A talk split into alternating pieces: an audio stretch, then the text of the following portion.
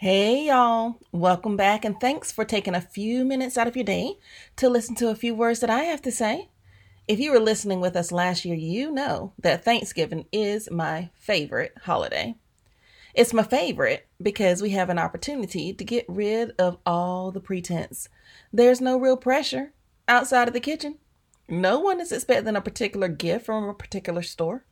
No one is going to be upset with the wrapping paper that you choose, and you don't have to worry if the item that you purchase fits or if it's to somebody else's taste. No, none of that. For Thanksgiving, it is all about the fellowship. Recently, for Native American Heritage Month, I watched a video clip that was sponsored through a group at work. And then I did some further research to confirm that the day that we know as the first Thanksgiving and that took place in 1621, it likely wasn't the way it's been romanticized or told today. So for me, instead of trying to shift through what I think happened as to what uh, you know, as if that would be important to you guys, or even try to find the facts amongst the fiction when it's something I cannot really know since, huh, 1621 was a long time ago. Um, it seems a little bit like, you know, if I were to get tangled up in that, I would just kind of be walking around and talking myself in circles. And, you know, there's an activity to it all, but you're not really getting anywhere. So instead, what I decided to do was just focus on what I like, which is the food, which is the fellowship, and the things that I'm actually thankful for. I hope that you don't mind if I share a few things that are resting on my heart with you. Pre COVID, our larger family would gather for Thanksgiving. Now, my grandparents had a lot of kids, a lot. Um, and the ones that lived close by, when we called a, you know Thanksgiving get together, they would all gladly come together. And you know how it is; it's good to see everyone. And I mean, it doesn't happen every year, mind you, but for the more majority of the time, we would get together and gather and nothing beats that. Nothing beats the fellowship of family that you haven't seen for a long time. It's just a time to catch up, play games with each other, laugh, smile, eat, you know, just fellowship. It's a beautiful thing to see that everyone is doing well, still counted amongst the land of the living. You know, our family has recently learned that it won't always be that way. So, it's a little sobering this year.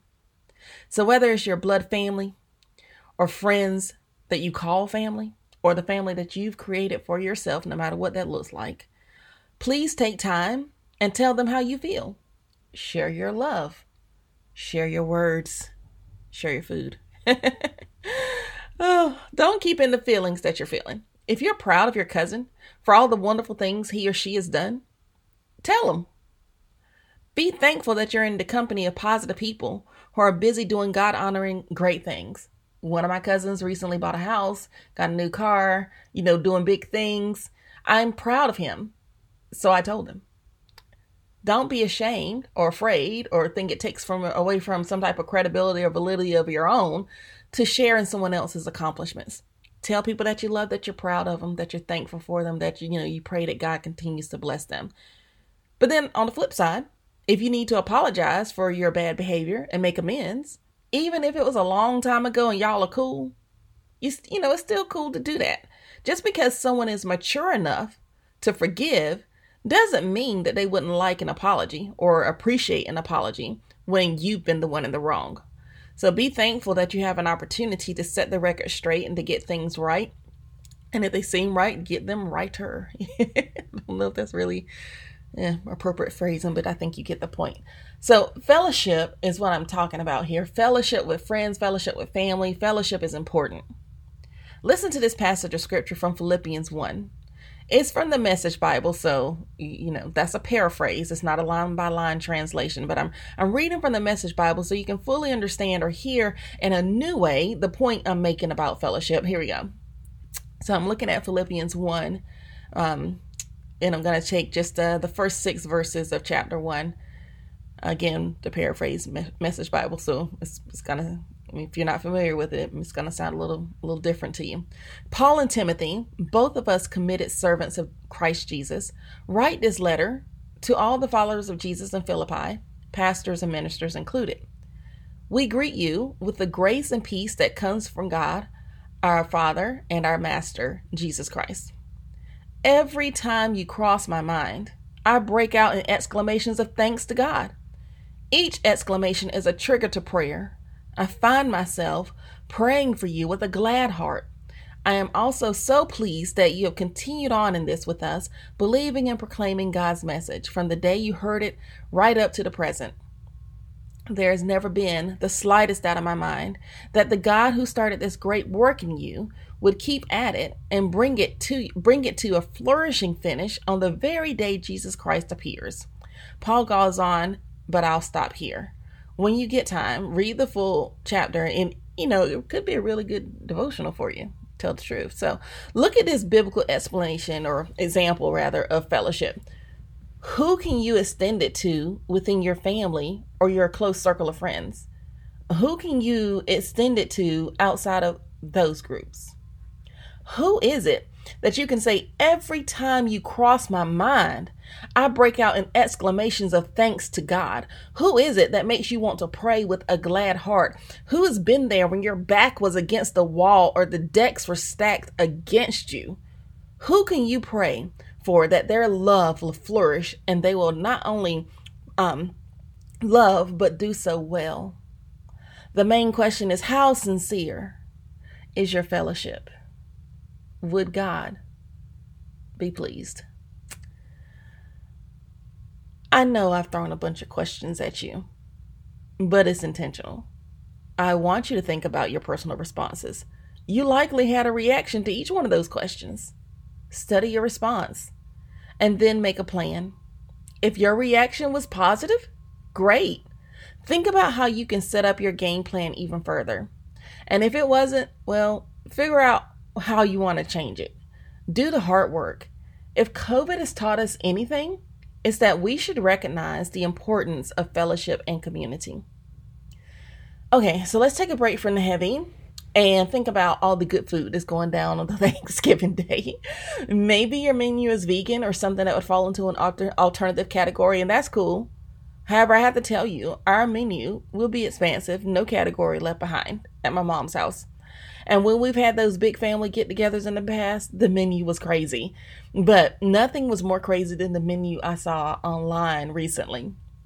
This menu consists of oven roasted turkey, fried turkey, fried chicken, fish, potato salad, roast beef, chitterlings, homemade mac and cheese, ham, ribs, dressing, giblet gravy, cranberry sauce in the can, if you know, you know, turnip greens, collard greens, mustard greens, mixed salad greens, okra, cabbage, green beans, black eyed peas, sweet potato casserole, candied yams, cornbread, patty pies, pecan pie, chess pie, banana pudding, pound cake, lemon cake, red velvet cake, carrot cake, and the list goes on and on and on.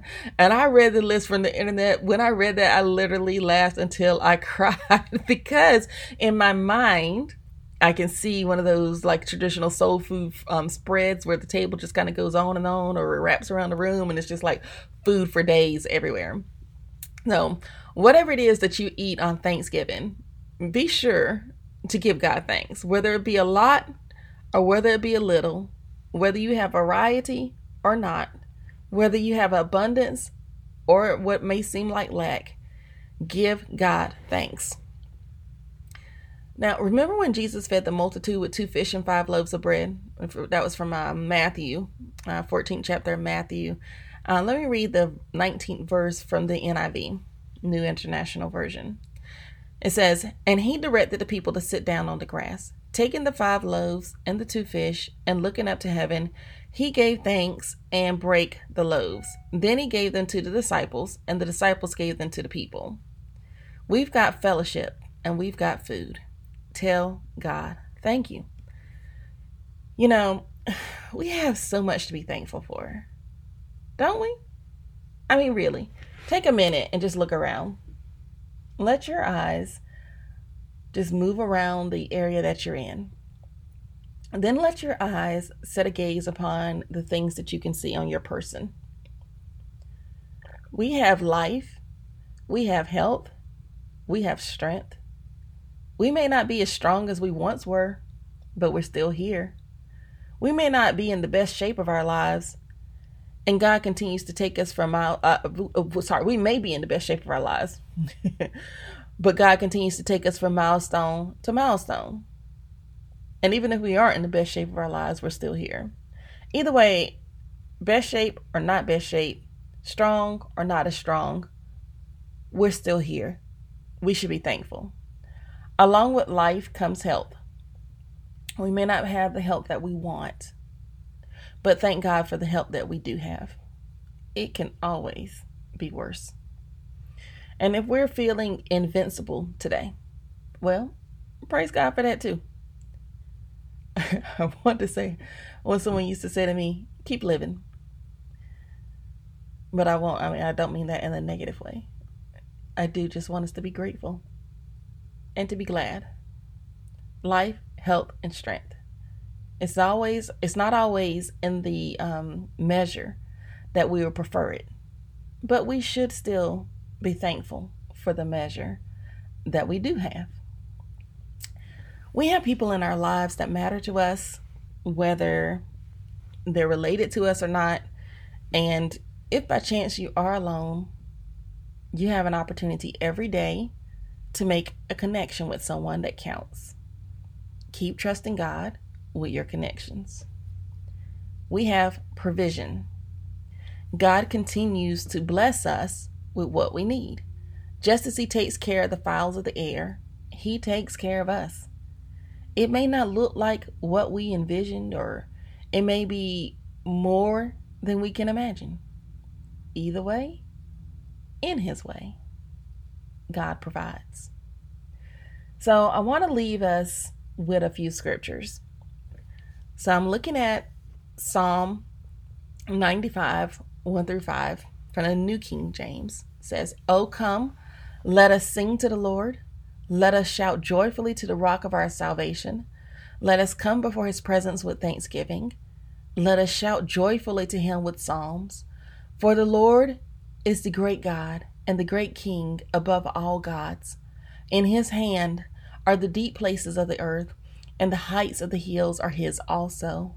The sea is his, for he made it, and his hands formed the dry land. We give thanks. We shout joyfully. If I look at Philippians 4, verses 4 through 7, rejoice in the Lord always. I will say it again rejoice.